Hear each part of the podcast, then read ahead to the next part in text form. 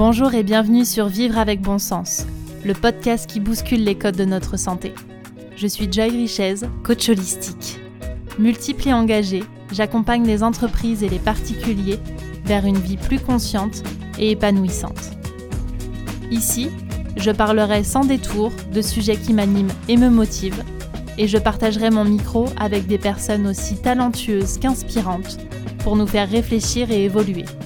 Bref, tout un programme pour élargir sa vision, être en accord avec soi et être pleinement épanoui.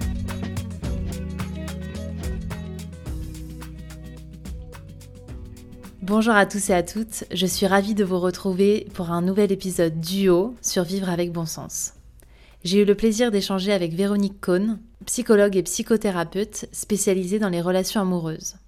Elle est également l'auteure du livre « Quel amoureux êtes-vous ? Les cinq profils psychologiques pour aimer et être aimé ». Une discussion à cœur ouvert qui bouscule les codes du couple, des relations amoureuses et de la connaissance de soi. Je vous souhaite une très belle écoute. Bonjour Véronique, merci d'avoir accepté de me rejoindre sur Vivre avec bon sens. Bah avec plaisir, Joy. Alors aujourd'hui, je voulais échanger avec toi sur le sujet du couple, des profils psychologiques amoureux dans lesquels tu es spécialisée. Mais avant de rentrer dans le vif du sujet, je voulais savoir bah, qui tu étais, que tu puisses te présenter à moi et à mes auditeurs. Et puis, qu'est-ce qui t'a amené à t'intéresser à ce sujet ? Alors, euh, bah, je suis psychologue et psychothérapeute. Bon, je suis psychologue du travail de formation, mais euh, rapidement, euh, je me suis intéressée à la psychologie clinique, c'est-à-dire euh, j'avais toujours eu l'intention de travailler en cabinet en fait. Hein. Donc, j'ai, j'ai animé pas mal de stages de formation, ce qui me donne une facilité, puisque je donne pas mal de conférences sur le thème de la relation amoureuse et l'amour. Donc, ça me donne une facilité pour euh, bah, transmettre, enseigner, euh, m'exprimer à l'oral. Et, euh, et donc, mon, dans mon parcours, je me suis... Euh, Donc, intéressée à la relation amoureuse très, très tôt, mais, mais très, très tôt.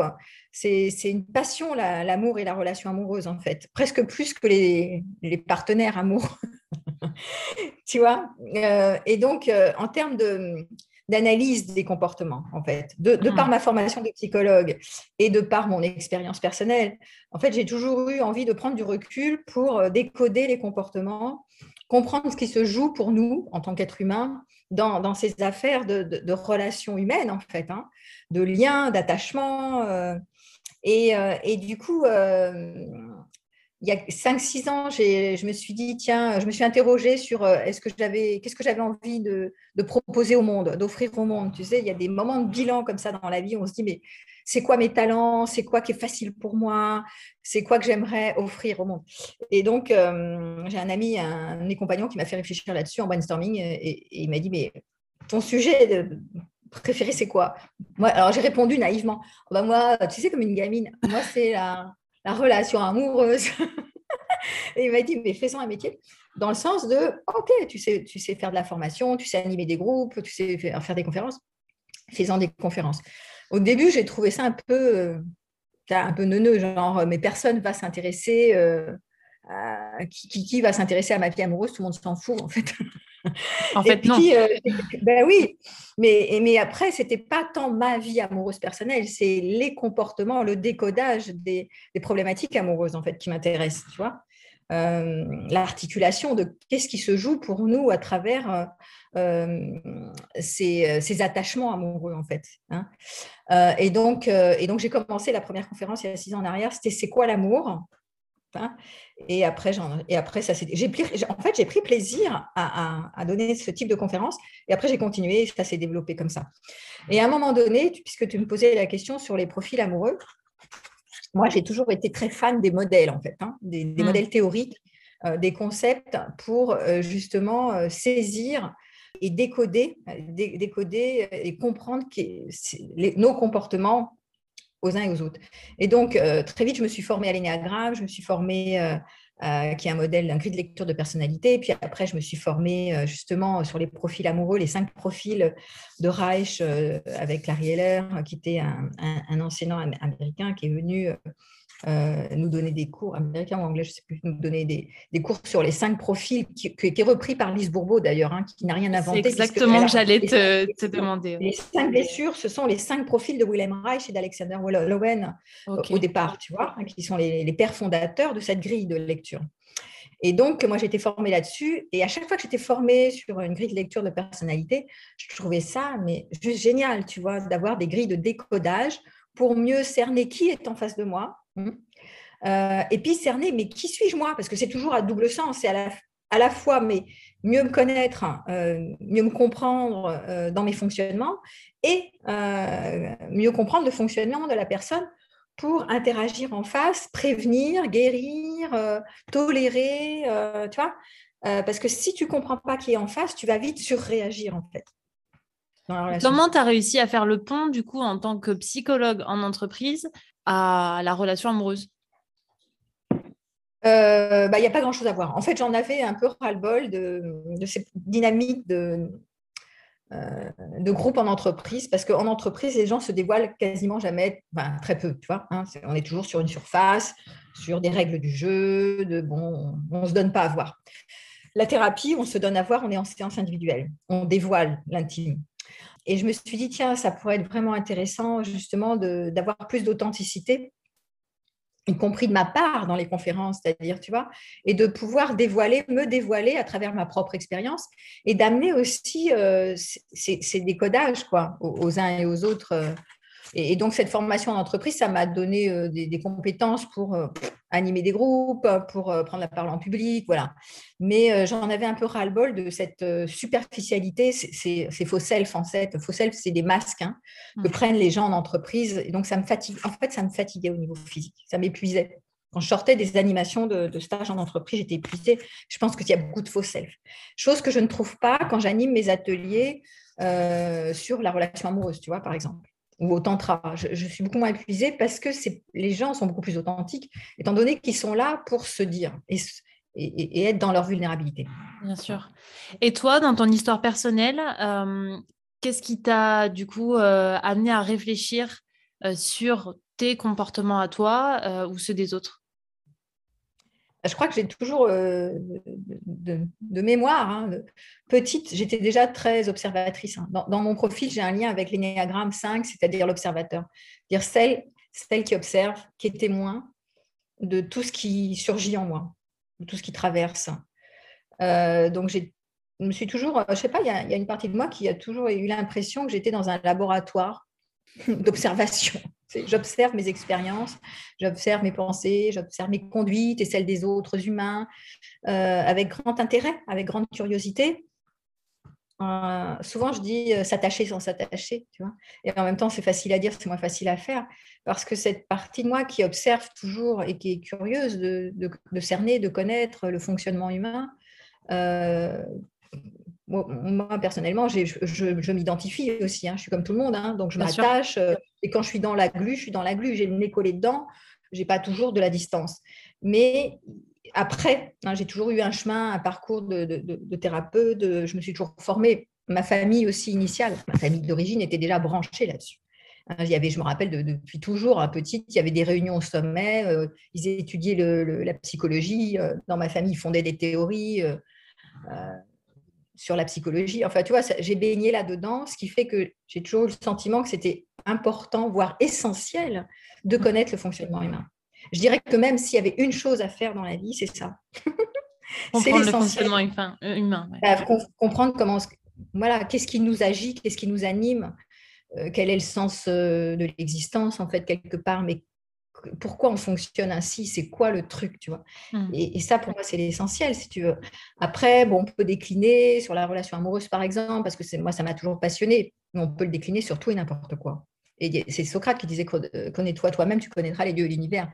C'est, c'est souvent, il y en a qui disent, hein, euh, s'il y a une chose essentielle, c'est, le, c'est voir le fonctionnement. C'est, c'est, c'est voir, c'est-à-dire observer, être le témoin, sans jugement, juste observer, tiens, t'as vu, je me suis encore pris les pieds là-dedans, t'as vu, euh, pourtant j'ai fait des années de thérapie, euh, t'as vu, euh, euh, pourquoi un tel se comporte comment, pourquoi y a-t-il de la violence, pourquoi, pourquoi, on est toujours dans la question du, ah, qu'est-ce qui se passe, quoi, pourquoi se joue-t-il des choses ainsi.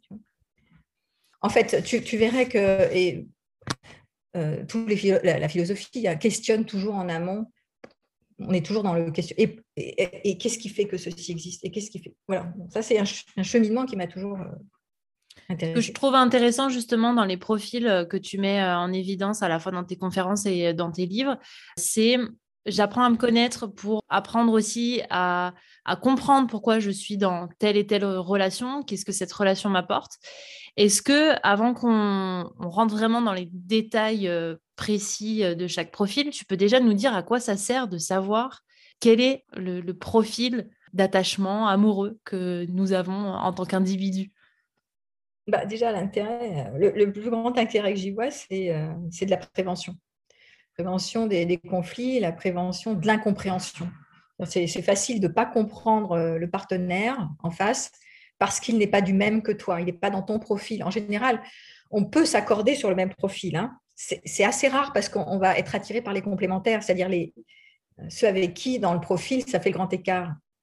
Donc, en fait, l'autre est un, un étran, étrange et étranger, tu vois, mm-hmm. au sens de bizarre, parce qu'il n'est pas dans le même moule que toi.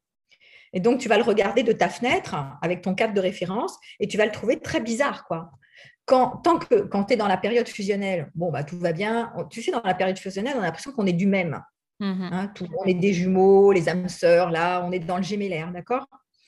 Et c'est ce qui fait que les gens s'adorent, en fait, à ce moment-là, parce qu'on dit « Ah, on a tellement de points communs, on est tellement le même, les mêmes, et cetera » Ouais, c'est une illusion, parce qu'après, on va, on va arriver sur la stade de la différenciation et on va voir qu'on n'a pas les mêmes visions du monde, qu'on n'a pas les mêmes points de vue, les mêmes réactions émotionnelles, et cetera. Pourquoi? Parce que tout simplement, on n'est pas dans le même profil amoureux, le même profil de personnalité. Et, et, et ça va créer ces, ces différences Et, et, et ces incompréhensions surtout. Et donc, euh, il peut y avoir de la, même de, des heurts, on peut être blessé. L'intérêt d'avoir ces grilles de décodage, c'est de dire « Ah bah oui, mais je comprends pourquoi lui, il fonctionne ainsi. » Ce n'est pas un hasard, c'est parce qu'il appartient à ce profil. Et dans ce profil, tous les gens dans ce profil voient les choses comme ça. Leur valeur préférée, c'est ça. D'accord ? Ce n'est pas ma valeur préférée, c'est sa valeur préférée. Donc, il ne peut pas faire autrement que de fonctionner comme ça. Après, Euh, je peux faire avec ou pas. Mais au moins, je comprends. Donc déjà, je lui en veux moins. Je, j'arrête de me raconter qu'il fait exprès, euh, tu vois, il fait exprès, c'est contre moi, euh, c'est la mauvaise personne, il est méchant. Voilà. Il est pris par son profil et dans son profil, il est conditionné comme ça, formaté comme ça et il a ces réactions-là, il voit les choses comme ça et ça me dérange, certes, mais il est prisonnier de son profil, comme moi, je suis prisonnière de, du mien. Bien sûr. Alors, on a le frileux en structure numéro un, c'est ça? Est-ce que tu peux nous les détailler grossièrement euh, pour chaque... Alors, quand même, juste rappeler que les, les, les, les appellations frileux, altruiste, enfin, les, les cinq appellations, c'est moi qui les ai inventées. Elles ne sont pas de rigueur, hein. C'est dans la, dans la grille de Reich, elles sont nommées, euh, d'ailleurs c'est pour ça que je ne les ai pas utilisées, parce qu'elles font peur, si tu veux, c'est, de la, c'est presque de la psychopathologie. D'accord. Donc, par exemple, le bah oui, c'est la, la, c'est la structure déconnexion. Alors, déconnexion, ouais. Ce n'est pas très chic sur le C V, tu vois. Donc, c'est pour ça que j'ai repris pour euh, rendre accessible un langage un peu euh, ludique, tu vois. Et, euh, mais je veux bien par contre que tu nous donnes quand même la structure d'origine à chaque oui. fois, parce que même mais si ça fait un peu peur, on aura cette distance-là. Euh... Oui.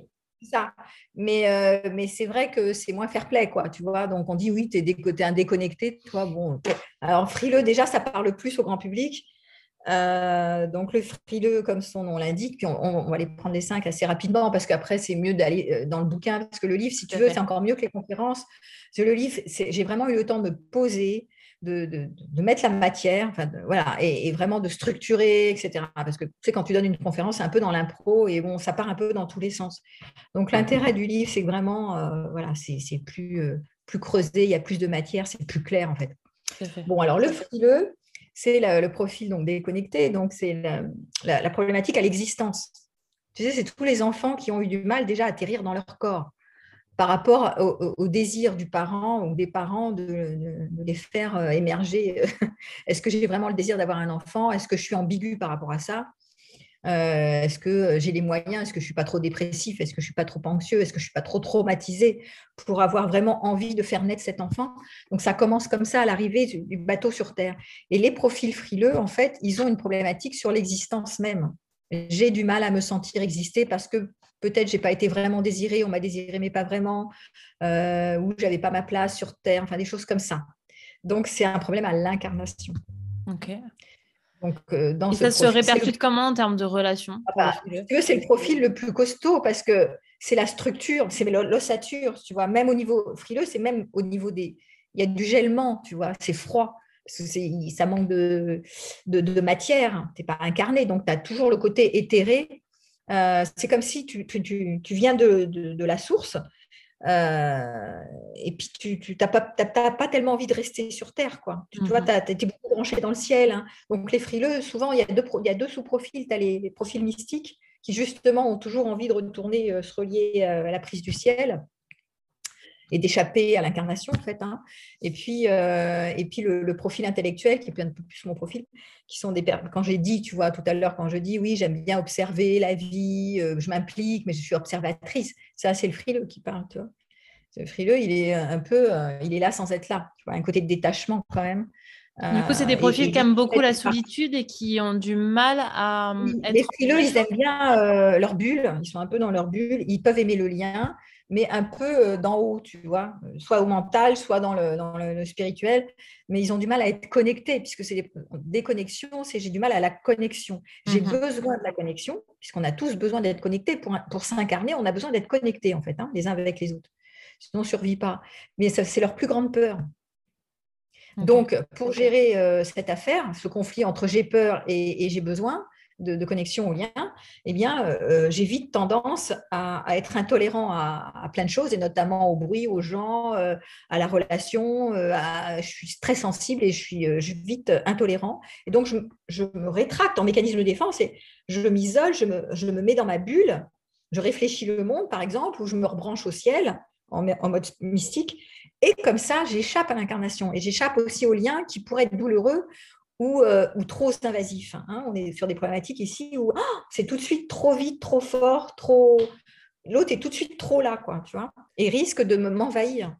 Et si on fait justement le lien avec ce que met en évidence Lise Bourbeau concernant les blessures de l'âme, euh, quelle est la plus grande peur du frileux? C'est d'être rejeté, d'être abandonné, c'est quoi? C'est l'abandon, hein. C'est, euh, je ne suis, euh, suis pas voulu, en fait. Hein. C'est le sens, c'est le problème de l'existence. Hein. Je n'ai pas le droit d'être là. Okay. On ne me veut pas, mais je suis quand même là, puisque je suis encore sur Terre, sinon je suis déjà mort, hein. je, je suis déjà suicidée ou je suis repartie de, de là d'où je viens, donc je ne peux pas parler. Mais si je suis encore là, j'ai cette de, ce double contrainte entre je suis là, mais, j'ai, j'ai, mais je n'ai pas le droit d'être là. Et, et n'oublie pas que les, les parents, le, le parent ne fait pas exprès en général, mais si, et, il, il envoie cette injonction que euh, je ne veux pas que tu sois là, que ça me cause un, un souci que tu sois sur Terre, que tu arrives dans mon ventre, et cetera, pour la mère. Euh, l'enfant se débrouille avec ça. Comment je vais me débrouiller? C'est ma mère, euh, pour survivre, je vais, je vais me faire petit pour ne pas déranger ma maman, euh, parce que maman, euh, elle irait mieux si je n'étais pas là. Tu vois, donc, mmh. je me fais petit, mais en même temps, je suis là, j'ai survécu, donc il faut que je prenne de la place. Donc, tu vois, c'est à toute cette dynamique du frileux qui est, je suis là, mais je n'ai pas envie de déranger, je n'ai pas envie d'être là, quoi, parce que si je suis là, je ne sauve pas ma maman. c'est, c'est extrêmement complexe comme dynamique. Et c'est pour ça que les frileux ont vraiment beaucoup de mal avec euh, le fait d'aller vers. Tu vois, ils se dissocient facilement. Hein, fils, fils, on est vite dans le retrait, dans le recul, dans la dissociation, c'est-à-dire mentale, euh, assez peu dans le corps, ou dans des sensations qui sont euh, un peu froides, gelées, euh, ou structurées, tu vois, cartésiennes, et cetera. Parce que justement, il y a cette difficulté de, ben, d'atterrir dans un corps, d'être dans la chaleur, chaleureux. Euh, D'accord. Et émotionnellement, c'est souvent un peu froid quand même. Hein. Alors moi, il m'a fallu des années, parce que j'ai, j'ai quand même ce profil frileux, pour euh, des années. Ça a, été, ça a été un travail quand même d'aller dans l'émotionnel, d'oser sortir de la pudeur émotionnelle, de nommer ce qui me traverse, d'être libre avec ça. Mais, mais c'est pas simple. C'est, c'est, c'est un chemin, tu vois. Après, on a l'altruiste. Ouais, le profil deux, ce qu'on appelle la profil, le profil syntonie. Hein. Syntonie, c'est euh, euh, je n'ai pas le droit d'avoir des, d'obtenir ce dont j'ai besoin. Par contre, je vais faire d'abord plaisir à l'autre. Je vais me mettre en syntonie avec l'autre euh, pour euh, être aimé. Hein. Donc, okay. Je vais m'accorder à l'autre. Je vais faire passer l'autre avant moi. Euh, voilà. Je vais faire plaisir à l'autre. Je vais penser à l'autre. Je vais, je vais être empathique avec l'autre. Enfin, tu vois, tout ce qui est, je me câble sur l'autre avant de me connecter à moi. Je me connecte après, voire je ne me connecte pas à moi, quoi. je m'oublie. Oui. Ça, c'est le profil de l'altruiste qui croit toujours qu'il doit donner, donner, donner. Euh, il ne sait pas recevoir. Il est toujours insatisfait chronique. Hein, je te le fais en rapide, mais mm-hmm. vous lirez. Euh, il y a toujours un, c'est jamais assez bien. C'est, c'est toujours insatisfait. C'est, c'est comme un, c'est toujours le vide. Le, le, c'est un profil qui se sent vide à l'intérieur et qui va se remplir en se sentant utile à l'autre. Mode sauveur, tu vois. Si je me sens utile, j'existe. Si je ne me sens pas utile, je, suis, je reviens au vide. Donc, je peux me connecter à moi, c'est, c'est vide. Donc, je me câble aux autres, en fait. Donc, c'est des profils émotionnels et qui sont très dans le lien, en fait. Tu vois, la solitude, c'est pas leur truc. C'est plutôt, euh, ah, et à qui je peux me, ah, bon, je peux me rendre utile à toi. Bon, très bien. Ah, bah, qui d'autre maintenant, qui d'autre maintenant, et alors, sans arrêt. Euh, et du coup, ils se perdent là-dedans et ils ne savent pas qu'est-ce qu'ils sentent, qu'est-ce qu'ils sont, qu'est-ce qu'ils veulent, qu'est-ce qu'ils ne veulent pas. C'est très difficile de dire non et de se sentir et d'identifier leurs besoins. C'est surtout ça le problème. Leurs envies et leurs besoins, c'est... Pff, ils ne savent ouais, pas. Hein. En secondaire. C'est un chemin de retour à soi qui est... Bon, je vais arrêter de, d'être utile aux autres. Là, je vais les laisser un peu en... responsables de, de leur vie et je vais me brancher sur moi. J'ai le droit d'avoir du plaisir, j'ai le droit d'avoir des besoins. J'ai le droit de me sentir et de répondre à mes besoins. Parce que euh, si je commence à croire que euh, je peux répondre à mes besoins ou les autres peuvent répondre à mes besoins, je vais commencer à augmenter la tolérance à l'abondance. Parce que les altruistes ne tolèrent pas l'abondance. Ils vivent en pénurie. Ils ont reçu assez peu en général. Hein, et donc, du coup, euh, ils ont toujours l'impression qu'ils manquent d'amour. Et donc, ils vont chercher assoiffés, un peu, tu sais, comme des gens, ils sont avides, l'avidité... Euh, assoiffé, d'ailleurs, les, les, les sous-profils d'altruisme, c'est boulimique, anorexique. Hein. D'accord. Je suis, je suis avide, donc je vais me remplir à l'extérieur, mais c'est jamais assez, je suis, c'est insatiable, ça rentre, ça sort. Ou euh, le profil anorexique qui est euh, euh, je vis en pénurie et c'est moi qui contrôle ici et je sais faire avec peu d'amour. Et moi, je tiens, tu sais, les, les, les sologames, là, hmm. moi, de toute façon, je tiens, c'est moi qui décide, c'est moi qui gère, c'est moi qui prends peu, mais voilà, je fais avec peu, enfin, tu vois. C'est le même truc, hein. C'est je donne aux autres. Tu sais, l'anorexie, c'est je fais beaucoup de nourriture aux autres et moi, ouais, je ne bouffe rien. Pour moi, bien sûr. Voilà. La, la peur de l'altruiste, c'est le rejet ? La peur de l'altruiste, c'est aussi l'abandon. C'est de retourner au vide existentiel. Hein. Okay. Si je ne suis pas dans « je suis utile »,« je ne donne pas »,« je ne suis pas utile aux autres », je retourne à moi, je suis complètement vide. Et le vide, c'est euh, « je manque d'amour euh, »,« oula, oula euh, », c'est terrorisant en fait. Hein. C'est la solitude qui les terrorise. Eux, c'est le problème de la solitude.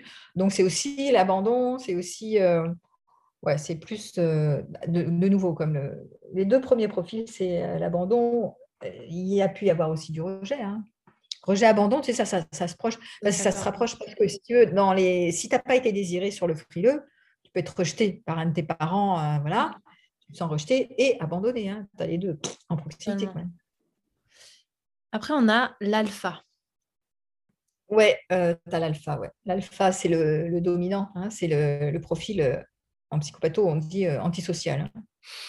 C'est-à-dire psychopathe antisocial, c'est la personnalité antisociale. Bah, c'est les, les délinquants, en fait. Hein, tu vois, les, les personnes qui sont… Euh... Bon, aujourd'hui, euh, dans le grand public, on dit les P N, enfin les pervers narcissiques ou les… Bon, ouais, d'accord. Bon, c'est le fameux triangle psychopathe, narcissique… Euh... manipulateur, enfin voilà, c'est, c'est okay. Triangle noir, hein, triangle des Bermudes. Donc, euh, c'est personnalité psychopathique. Donc, le noyau est plutôt psychotique ici. Donc, c'est difficile de se relier à l'autre en tant que sujet-sujet. Hein. On est plutôt sujet-objet. Les autres sont mes objets et ils doivent me donner satisfaction. Je, dois, je prends hein, chez les autres ce qui m'intéresse. Même si on le fait tous un peu, ici, c'est vraiment une difficulté d'empathie, en fait. Hein. J'ai du mal à me câbler sur l'autre. Pour, euh, pour comprendre leurs besoins, pour les considérer comme des humains. Je, je, j'utilise et je prends, hein, parce que je suis en mode méfiance. Le monde est dangereux dans ma structure, dans mon profil.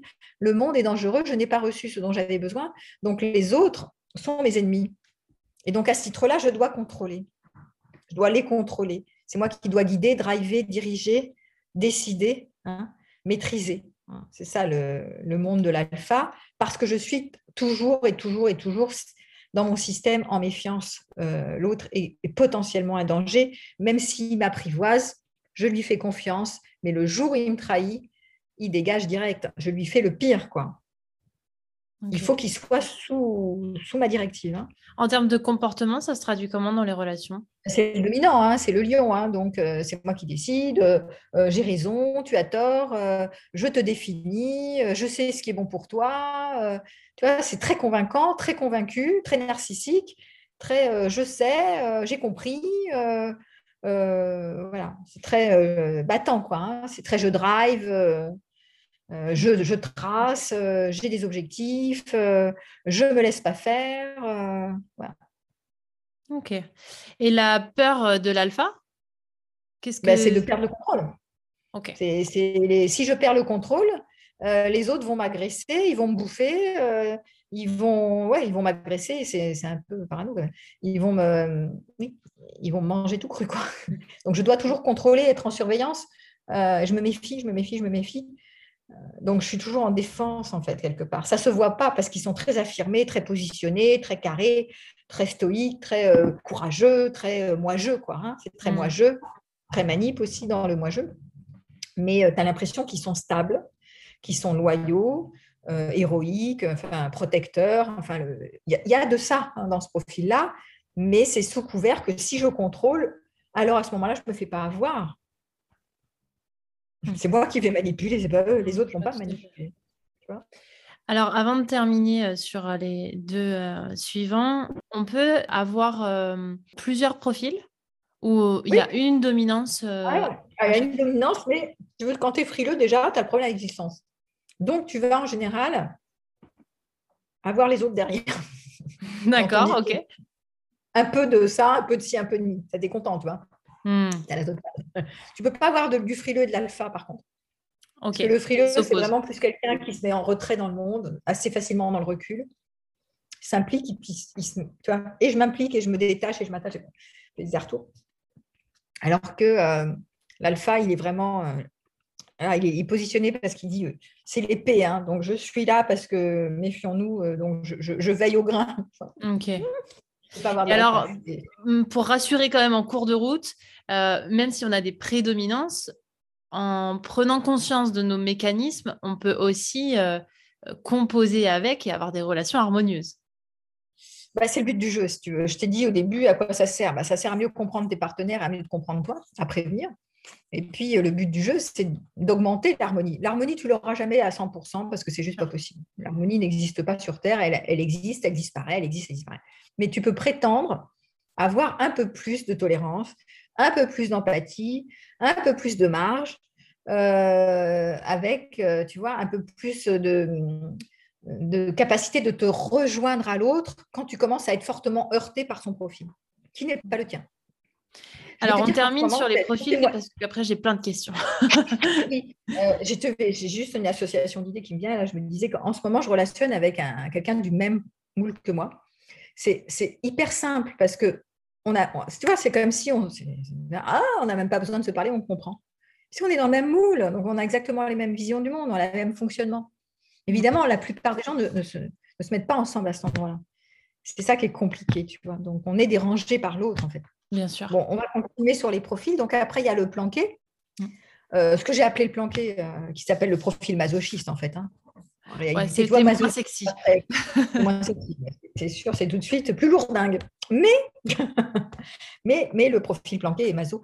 C'est-à-dire, c'est le champion de l'effort. Il fait beaucoup d'efforts pour s'adapter, pour se suradapter à l'autre. Parce qu'il croit que s'il est lui-même, tel qu'il est, là, euh, euh, présentement, authentique dans toutes ses facettes, hum, ça ne va pas passer. Il va être rejeté. Aussi, on a blessure au rejet. Et donc, je dois euh, bricoler, euh, concilier, arranger, euh, euh, minimiser, dire que ce n'est pas grave, aller dans la direction d'autres, faire des grands sourires, des manières, nanana, pour être aimé. C'est planqué. Donc, il fait beaucoup d'efforts en général, pas que dans la relation, pour euh, réussir, pour... Euh, Euh, pour, pour prendre sa place sur terre, terre tu vois, c'est, si je fais beaucoup d'efforts, euh, alors à ce moment-là on va s'intéresser à moi, je vais être aimable, aimée, mais euh, si je suis juste là posée, euh, bon, euh, voilà, je ne vaux rien et personne ne va s'intéresser à moi. D'accord. Donc dans la relation amoureuse encore plus, alors là, si mon partenaire commence à si quelqu'un que, qui m'intéresse commence à s'intéresser à moi, c'est pas en restant le cul posé sur ma chaise que ça va bien se passer, hein. Il va falloir que je fasse des concessions, des compromis. Euh, et le problème du planqué, c'est qu'il ne s'en rend pas compte, en fait. ils croient que c'est normal. Donc, il y a beaucoup de, de, de zones de déni, de méconnaissance sur le fait qu'ils euh, ne voient pas quand est-ce qu'il est heurté ou en colère. Euh, il ne nomme pas ses points d'insatisfaction. Tu vois, il ne dit pas grand-chose. Il tait. C'est, un, c'est, c'est beaucoup dans le secret. Tu vois. Je dis tout ce qui va bien. Allez hop, je balance. Ça, c'est les compliments. Là, là, là, là. C'est facile, hein. Ça, ça arrange tout le monde, mais tout ce qui est difficile, compliqué, heurté, blessant, un, un, un petit chouïa, il ne faut surtout pas déranger l'autre. Au cas où il serait fâché et qu'il pourrait me rejeter, non, non, non, on va minimiser, on ne dit pas grand-chose, sauf que, tu vois, les émotions, elles ne s'en vont pas. Quand tu es énervé contre quelqu'un ou quand tu es heurté, euh, tu le penses, tu te dis c'est pas grave, mais tu le penses quand même et tu te sens euh, heurté émotionnellement. Donc, tu fais des checklists. Et ça, et ça, et ça, et ça, on appelle des collections de timbres en analyse transactionnelle.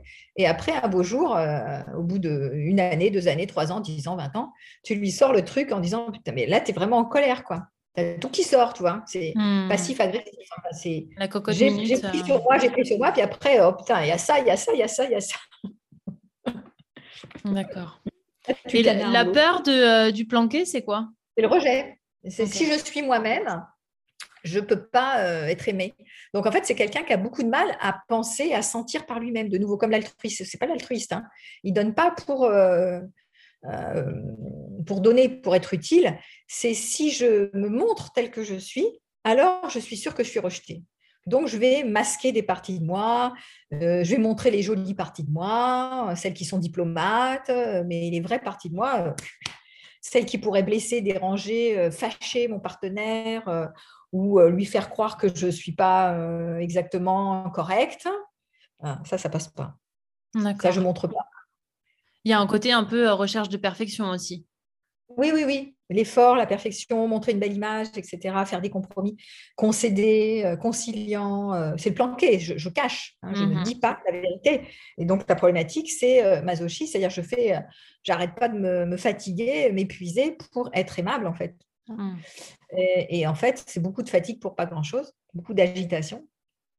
Euh, et donc, le, le, ce qui va aller mieux, c'est quand cette personne va être en, en authenticité et en rapprochement de son cadre de référence. J'ai le droit de penser ce que je pense, de sentir ce que je sens, euh, de me comporter euh, tel que j'ai envie de me comporter, euh, quitte à prendre le risque d'être, de te perdre. Tant pis si je te perds toi, parce que je ne me perds pas moi. Bien sûr. Et le dernier, c'est le clivé. Oui, le clivé, euh, clivé bah c'est le clivé d'ailleurs. Donc, c'est un profil euh, sexe-cœur, tu vois. C'est, euh, je suis ou dans le cœur ou dans le sexe, mais pas dans les deux à la fois. C'est le clivage. Okay. C'est ou-ou. Donc, euh, je suis coupée en deux, en fait. Le, le clivé, c'est le dernier profil. C'est, c'est, au, au psychanalyse, c'est le stade euh, anal, euh, le stade euh, de latence. Non, c'est après ça. C'est après, quand l'adolescent grandit et qu'on euh, commence à s'intéresser à la relation amoureuse, justement, après la phase de latence. Et donc, euh, ça va être la phase du lien. Dans le lien, ici, il y a la coupure. C'est-à-dire, c'est l'anticipation aussi du rejet, mais euh, plutôt sous la forme de « je ne peux pas être aimée euh, », euh, je vais me blinder, je vais me verrouiller, parce que si je me montre vraiment dans l'intimité telle que je suis, ici, c'est vraiment dans l'intimité pour le clivé. Si je suis, c'est pour ça qu'il y a une très grande pudeur émotionnelle. Si je me montre vraiment à nu, dans l'intimité, vraiment dans la relation, alors je suis persuadée que là, je ne peux pas être aimée. Donc, je vais être soit sexe, tu sais, c'est des profils sexuels, euh, bon, allez… Euh, pas très facile énergétiquement euh, mmh. euh, d'être un bon amant ou une bonne maîtresse, et cetera. J'y vais, je suis à fond et, et là, euh, du coup, j'attire beaucoup de personnes parce que, parce que j'ai développé un, un don sur la sexualité, si tu veux, un talent. D'accord. Mais, euh, mais du coup, après, mais ça ne veut pas dire que je suis dans le cœur. Hein. Je sais faire, je suis attractive, j'ai, j'ai développé euh, vraiment… Euh, euh, et je prends du plaisir aussi si je suis clivée. Mais euh, il faudrait, d'abord, euh, il faut, c'est aussi un peu manip, hein, il ne faudrait pas que euh, l'autre s'attache à moi parce que si on s'attache à moi, je deviens vulnérable et du coup, je, j'ai le cœur brisé, c'est le, le truc du cœur brisé, hein, le clivé. Donc, si jamais je me montre à nu, alors je vais, être, je vais souffrir. On va me rejeter, on ne va pas m'aimer, on va me manipuler, on va m'avoir, et cetera. Donc, je ne peux pas montrer à la fois le cœur et le sexe. Donc, je suis un conquérant du sexe. Donc, je suis, tu sais, je pars à la conquête, homme ou femme. Hein. Euh, je me donne facilement comme ça. Voilà, là, là, je suis douée dans la sexualité. mais toute la pudeur émotionnelle est présente. Ou alors, je suis le clivé romantique, ça c'est le clivé sexuel. Et le clivé romantique, c'est euh, le clivé, là, là, là, c'est celui qui fait la cour, quoi. C'est les troubadours de l'époque. Euh, mais c'est assez platonique et puis euh, il faut, tu vois, ils ont du mal à, à allier aussi la sexualité. C'est comme si c'était dangereux euh, de donner tout à la fois. Donc ils te donnent soit un, soit l'autre, mais euh, difficile d'être dans les deux. Donc ils doivent travailler sur euh, ah, je vais ouvrir mon cœur. Cet éclivé sexuel, c'est je vais me relier, je vais être vraiment dans la relation. Et ensuite, je peux mettre de la sexualité parce que si je commence par la sexualité pour le clivé sexuel. En général, le cœur n'est pas tellement là, c'est loin derrière. Hein. Ouais. Et alors, euh, pour qu'on comprenne bien, ces profils psychologiques qui définissent notre personnalité, ils viennent de l'enfance. Euh, donc, en gros, on n'a pas de pouvoir dessus, si ce n'est euh, prendre conscience de ce avec quoi on est arrivé. Euh, alors, les profils de personnalité, tous les profils de personnalité, c'est ce qu'on appelle le caractère. Ils se dessinent, ils s'articulent à partir de nos blessures de l'enfance. C'est okay. Comme ça qu'on se construit. Hein. Et on a tous un profil de personnalité, qu'on le veuille ou non. Euh, on n'est pas nulle part dans la nature. Hein, ça n'existe ouais. pas. Donc, ce, que, ce qu'on appelle le formatage, ton disque dur, c'est tes conditionnements, en fait, hein, dont tu n'es pas toujours conscient. Là, en, en, en comprenant les profils, tu deviens conscient de ton fonctionnement, donc de tes conditionnements. Et la plupart des gens, ils se disent, tu sais, ils arrivent à l'âge adulte, ils disent « Oh, c'est mon caractère, je suis comme ça, c'est à prendre ou à laisser. » Bah non, ce n'est pas comme ça que ça se passe.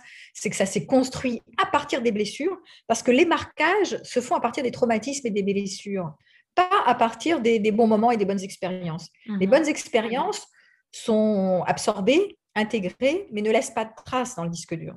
Ce sont les traumatismes, les parcours chaotiques et traumatiques qui laissent des traces dans le disque dur, c'est-à-dire des, des circuits, Euh, des inscriptions à la fois neuronales, somatiques, sensorielles et des stratégies de survie. Par exemple, euh, ben, euh, je sais pas, j'ai eu, j'ai eu une opération des amygdales, euh, il n'y avait personne pour moi, mes parents n'étaient pas là, je me suis sentie seule et abandonnée. Euh, et d'un coup, ben voilà, donc d'un coup, je vais décider qu'à partir de maintenant, je vais me débrouiller seule, il n'y a personne pour moi et il faut que je compte sur moi, tu vois, par exemple. Ça, c'est des, des décisions qui sont évidemment prises. Mais c'est même pas élaboré, ça, ça se passe à la vitesse grand V. À la seconde, tu te dis ça. Il suffit que ce soit une fois, deux fois, trois fois, qu'il n'y a personne pour toi, que tu pleures et que tu es dans un truc tragique. Tu te dis, bon, bah, je, y a le monde sur Terre, il n'y a personne, on ne me protège pas, je suis petit, euh, bah, je vais me débrouiller tout seul, un point, c'est tout. Quoi. Voilà. Et j'arrête de pleurer, et je compte sur moi, et les autres, je me méfie. Bon, tu vois, ça peut très vite fa- fabriquer de l'alpha, et cetera. Donc, une voilà, fois qu'on a euh, défini euh, le profil dans lequel on était, est-ce que ouais. l'idéal, c'est de trouver un partenaire ou une partenaire qui est du même profil ou il y a des profils qui sont complémentaires? Non, justement, on est attiré par les complémentaires parce que nos doubles, c'est plus facile et plus simple, mais c'est toi et moi, nous sommes du même. Bon, alors une fois qu'on a fait le tour de la question, qu'on a bien, on s'est bien amusé à faire pareil, c'est un peu fade, tu vois. Hein mm. Bon, on, on se comprend, on se connaît, euh, bon, bah, c'est sympathique, hein, mais... Euh, il n'y a pas de mystère, si tu veux. Bien sûr. Donc, et on tu disais qu'on était souvent, euh, souvent attirés euh, par, par les névroses, des, des névroses ouais. qui s'attirent. Euh, c'est ça que tu veux dire dans la notion de complémentarité aussi? Non, pas forcément. On est attirés parce que justement, l'autre, on cherche la complétude, en fait, depuis toujours. On arrive sur Terre dans le sentiment de séparation, mais on cherche à s'unifier, à se compléter. Donc, on va plutôt être attiré par des gens qui sont dans, la, dans une énorme différence, un écart, pour se réunifier, en fait. Tu vois, les, les polarités que moi, je n'ai pas, par exemple, si je suis quelqu'un, moi, je suis plutôt euh, hyperactive, efficace, organisée, je vais être attirée par des profils plus lents, plus posés, plus, euh, ouais, plus posés, plus lents, enfin, plus lents, euh, voilà, bah, différents, quoi. Parce que si je prends quelqu'un comme moi, euh, on va sauter dans tous les sens, euh, tiens, c'est bien. Mais au bout d'un moment, ça ne va pas m'aider à me poser. Donc, on est attiré, parce que mais, euh, inconsciemment, on est attiré par des gens qui vont nous compléter. Sauf que ça va faire le grand écart. Et selon les fragilités de l'estime de moi, parce que ça, j'en ai pas trop parlé, si tu as l'impression que euh, tu ne vaux pas grand-chose, que tu es un minus, que tu es un vilain petit canard, bah, tu vas admirer dans la relation amoureuse. Le sentiment amoureux, c'est l'admiration, beaucoup, hein, la projection idéalisante. Donc, tu vas admirer des caractères bien trempés, comme les alphas, ou comme certains planqués qui euh, n'hésitent pas à se la ramener aussi, tu vois. Bon, il n'y a rien d'étonnant, c'est pas surprenant les rencontres. Mais ce n'est pas pour ça que ça va faire affaire. Parce que plus tu es dans la différence, plus c'est compliqué.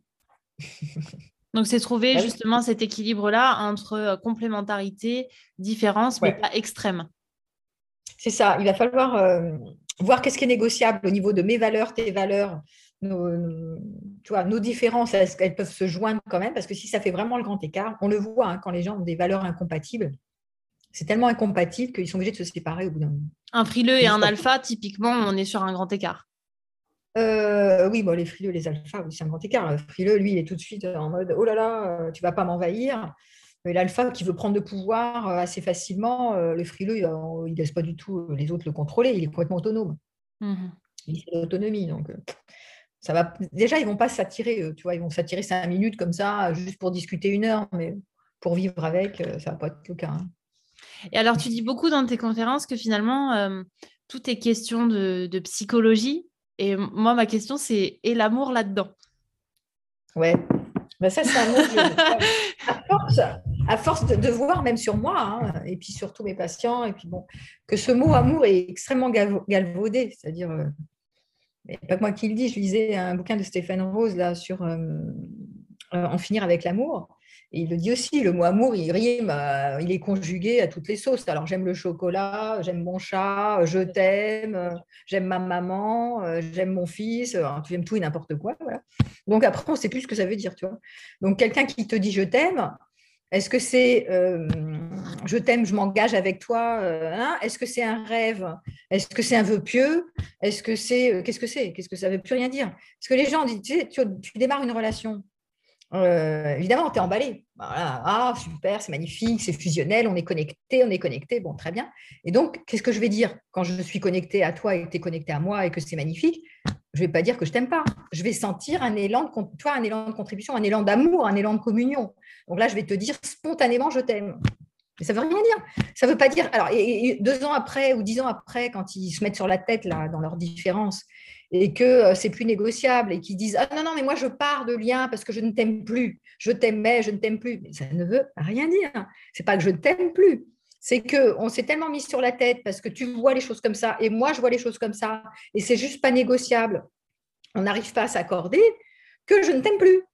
Ce n'est pas que je t'aimais plus avant. C'est qu'avant, on était dans un espèce de truc mielleux où on avait l'impression qu'on pensait tout pareil et qu'on vivait tout pareil et que je sens de l'amour et tu sens de l'amour et que je vois la vie en rose et tu vois la vie en rose. Non. Et d'ailleurs, à chaque fois, je dis à mes patients, attendez, vérifiez quand vous faites un voyage fusionnel si l'autre fait le même que vous.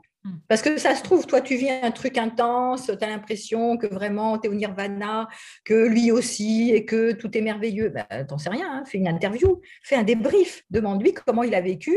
Si tu as fait trois heures de l'amour avec lui et que tu étais au plafond, demande-lui comment lui il a vécu, quel était son voyage. Tu serais surpris que ce n'est pas forcément le même, même si ça a l'air d'être le même, parce qu'on est quand même différents. Et nos, nos, nos pensées, nos vécus, nos émotions sont, sont les nôtres. Donc, l'autre, il n'est pas, même s'il a l'air de, de jouer la même partition, tu n'en sais rien. Donc, c'est pour ça que le mot amour est complètement galvaudé. Et c'est pour ça que je dis, méfiez-vous. De, bon, quand, quand j'ai un élan et que je me sens pleine et que tu combles tous mes besoins, alors je vais balancer, je t'aime. C'est, c'est joli, c'est, c'est, c'est poétique, c'est joli, ça a sa place. C'est beaucoup la vérité de l'instant. Mais je vais pouvoir te détester quand tu ne fais pas ce que je veux, quand tu me trompes, quand tu euh, préfères euh, regarder ton match de foot plutôt que de passer du temps avec moi, quand tu ne fais pas la vaisselle, alors là, euh, là je ne vais pas te dire je t'aime, tu vois. Mais est-ce que je ne t'aime pas ? Non, c'est que tu ne vas pas dans ma direction. Alors justement, dans cette quête un petit peu éternelle de la bonne personne, de l'âme sœur, moi, ma question, c'est plutôt comment on fait pour avoir des relations sereines ? Et pas d'être dans la recherche. Alors là, de... on peut y passer trois heures sur cette question. C'est un vrai sujet. On fera plusieurs épisodes. Déjà, euh, il faut déjà être en...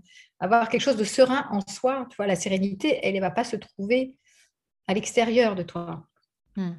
En, en fait, ce qu'on cherche à travers la relation amoureuse, on cherche à saisir un objet, un objet d'amour ici, pour euh, te sentir zen, te sentir pleine.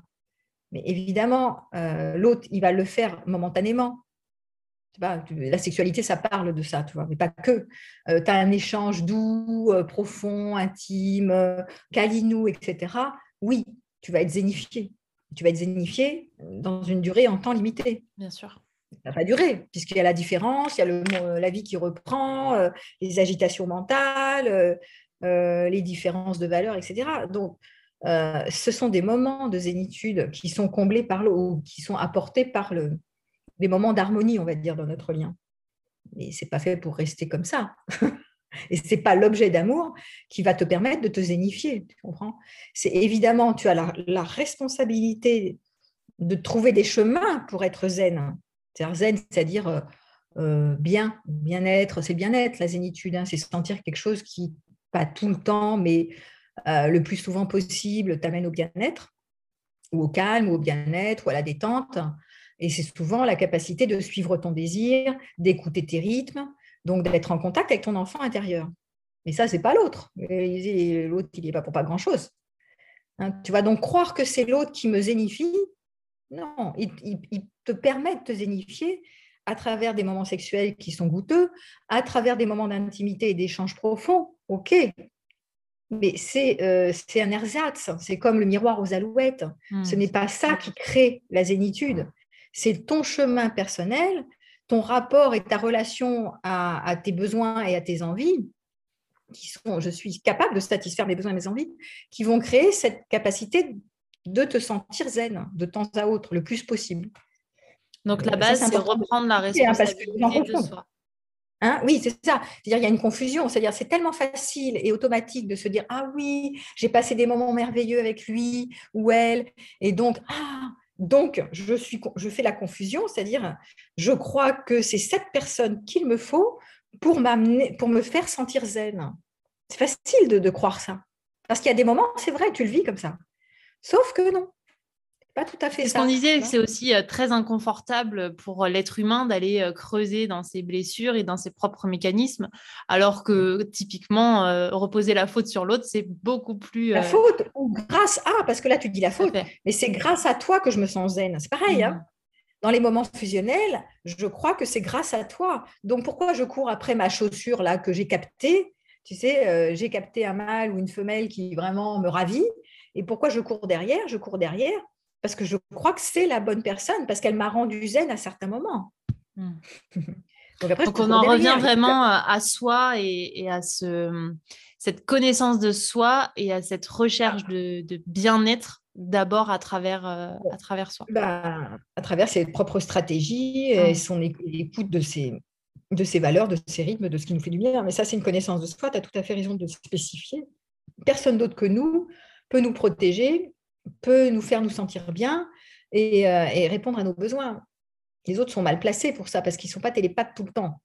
Donc, de temps en temps, ils peuvent prendre soin de nous, mais déjà pas tout le temps parce qu'il faut qu'ils prennent soin d'eux. Euh, et puis si par hasard, bah, euh, oui, il y a des moments où euh, ils peuvent te soutenir, ils peuvent être là pour toi, c'est bien, mais euh, voilà, ce n'est pas, c'est pas leur, leur job non plus, quoi. Qu'est-ce que tu pourrais donner euh, comme conseil s'il fallait donner euh, après justement cette recherche de, de bien-être d'abord à travers soi pour euh, être mieux dans son couple et dans ses relations en règle générale? Déjà, de ne pas rendre l'autre indispensable à sa vie. C'est ce que, ce, tu vois, ce que je viens de dire il y a, il y a deux minutes, c'est vraiment important. C'est arrêter de croire que euh, la personne avec qui j'ai connecté et avec qui je vis quelque chose de très chouette et de très, ouais, très chouette comme ça, euh, il me la faut ou je ne l'ai pas rencontré encore et il va me la falloir pour me compléter ou pour me sentir zen, tu vois, mmh. ou pour me, me soutenir dans la vie. C'est, c'est, euh, en ce moment, je travaille beaucoup sur la déconstruction du mythe romantique. Ce qui ne veut pas dire que je vais me priver de relations et vivre seule en autarcie. C'est, euh, je peux faire avec une histoire à condition que j'arrête d'y croire vraiment. Alors, je reviens sur s'attacher sans s'attacher. Je suis d'accord de m'attacher à condition que je sais que ce n'est pas le remède miracle, que je ne rends pas l'autre indispensable à ma vie. Mais quand j'y crois que l'autre va être indispensable à ma vie, soit celui qui est déjà en, en face de moi euh, dans ma vie, soit le prochain qui n'est pas encore là, parce que c'est, c'est pareil, hein, euh, je ne l'ai pas encore rencontré, mais je suis sûre que euh, en cherchant bien, je vais pouvoir la trouver. Et quand je l'aurai trouvée, euh, tout ira bien dans le meilleur des mondes. Non, alors là, c'est le leurre. C'est le mythe du, du, du mythe romantique du couple. Et, et ça, c'est terrible parce que ça fait énormément, énormément de dégâts. Ce n'est pas la réalité. C'est pas la réalité. La réalité, c'est les, les histoires de psychologiques, de profils qui s'accordent, se désaccordent, euh, toutes ces problématiques de, euh, c'est les profils qui s'emboîtent et qui, et qui s'accrochent, en fait. Hein. Moi, je peux donner un exemple sur moi, parce que, parce que sinon, ce n'est pas très concret. Mais euh, euh, j'étais dans, dans une problématique avec un compagnon, et on avait énormément de, de choses qui, qui concordaient. De frileux, ça s'entend bien quand même. Et, euh, mais sur la sexualité, les frileux, c'est compliqué, hein, parce que bon, il n'y en a pas un qui va rattraper l'autre. Euh, et donc, euh, il y avait une problématique qui s'était greffée sur... Euh, c'était moi qui étais plus dans le... Dans le beaucoup de femmes aujourd'hui sont beaucoup plus dans, la, dans le désir, tu vois, qu'il que y a certains hommes qui sont moins demandeurs que des femmes. Bon, c'était moi le côté... Là, cette fois, c'était moi qui étais demandeuse de sexualité et lui, moi. Euh, et donc, lui, il a vécu, tu vois, c'est vraiment psychologique. Il n'y avait pas de problème de désir, de problématique sexuelle. On est vraiment dans des problématiques psychologiques pures. C'est-à-dire, lui, il avait toujours l'impression que j'étais insatisfaite et que j'étais exigeante euh, et que je ne pouvais pas l'aimer tel qu'il était parce que euh, je voulais toujours plus. Lui, il ne se sentait pas aimé du coup et il me trouvait chiante, exigeante parce que, euh, parce que je voulais tout le temps faire l'amour, par exemple. Tu vois, ou alors, sinon, je râlais. C'est la fille mal baisée qui est chiante. Et je ne lui donnais pas de douceur. Et donc, si ce n'était pas doux, de tendresse, lui, il n'avait plus envie d'aller vers moi. Enfin, tu vois, le truc, c'était emboîté comme ça. C'est, ce que je raconte, c'est extrêmement classique parce que c'est mon exemple. Et j'en, j'en vois plein dans mon cabinet, des exemples comme ça. Soit dans le sens femme-homme, soit homme-femme. Et donc, euh, c'est, c'est important de voir qu'ici, on est vraiment dans des dynamiques psychologiques pures. Ici, c'est frileux et planqué de son côté. Hein. C'est puisque tu demandes quelque chose, tu n'auras pas. Tu exiges donc...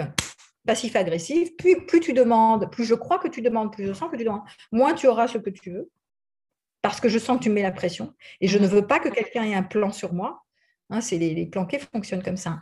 Donc ça, c'est complètement psychologique, c'est complètement lié au profil, c'est un automatisme qui n'est pas toujours conscientisé, et, et de mon côté, c'est le frileux qui se sent, ah bah oui, il ne veut pas faire, je me sens rejetée, il ne veut pas faire l'amour avec moi, donc je sens le froid dans, ma, dans mes os, donc je ne communie pas, et donc plus c'est froid et moins j'ai envie d'aller vers. Donc c'est des dynamiques qui se sont installées comme ça, euh, qui créent des blocages, et on pourrait dire, ah mais il ne m'aime pas, je ne l'aime pas, il ne m'aime pas. Ça n'a rien à voir, on n'est pas dans des problématiques d'amour, le mot amour, il n'a rien à faire ici. On est dans des dynamiques structurales, purement psychologiques liées à des profils.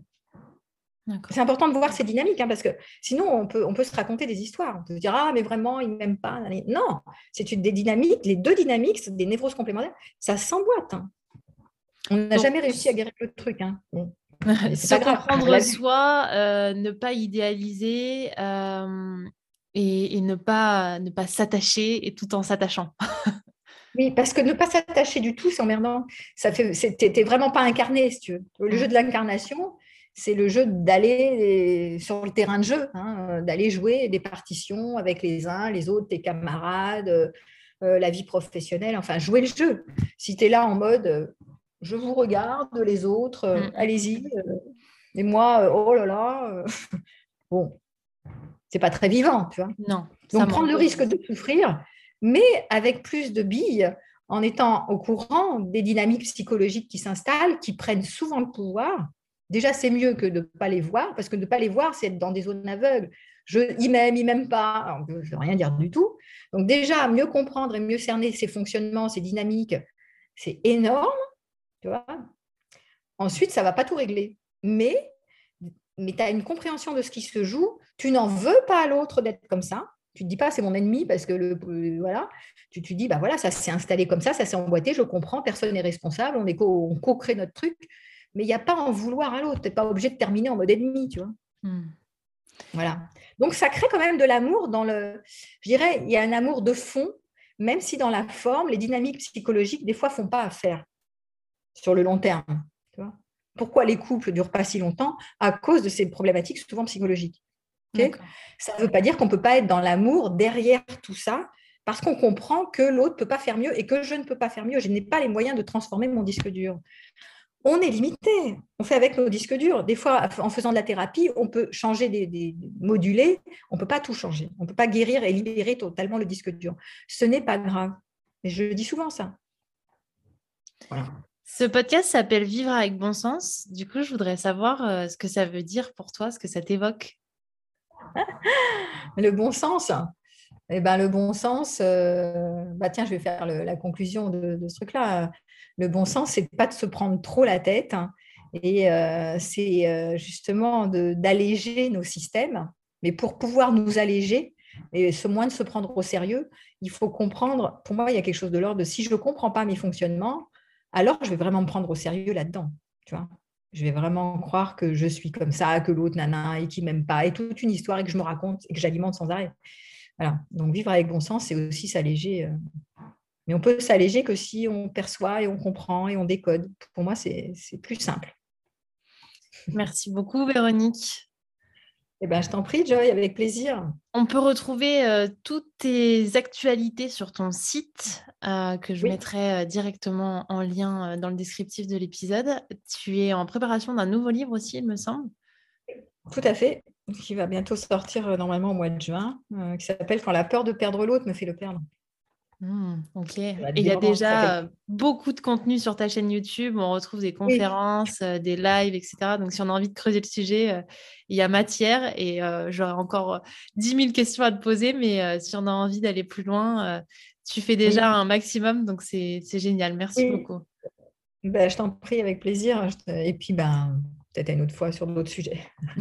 Merci Véronique. À bientôt.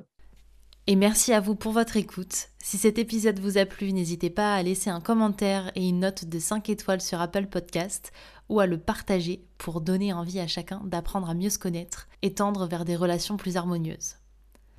Je vous donne rendez-vous très vite sur ce podcast. Sinon, pour les personnes en transition professionnelle, on se retrouve prochainement dans mon programme Étincelle vers la sérénité professionnelle qui démarre le vingt-cinq avril. Et pour les entrepreneurs et dirigeants, en quête d'équilibre de vie, on se retrouve dans mon programme Symbiose. Vous retrouvez toutes les infos sur mon site internet jai richez point com.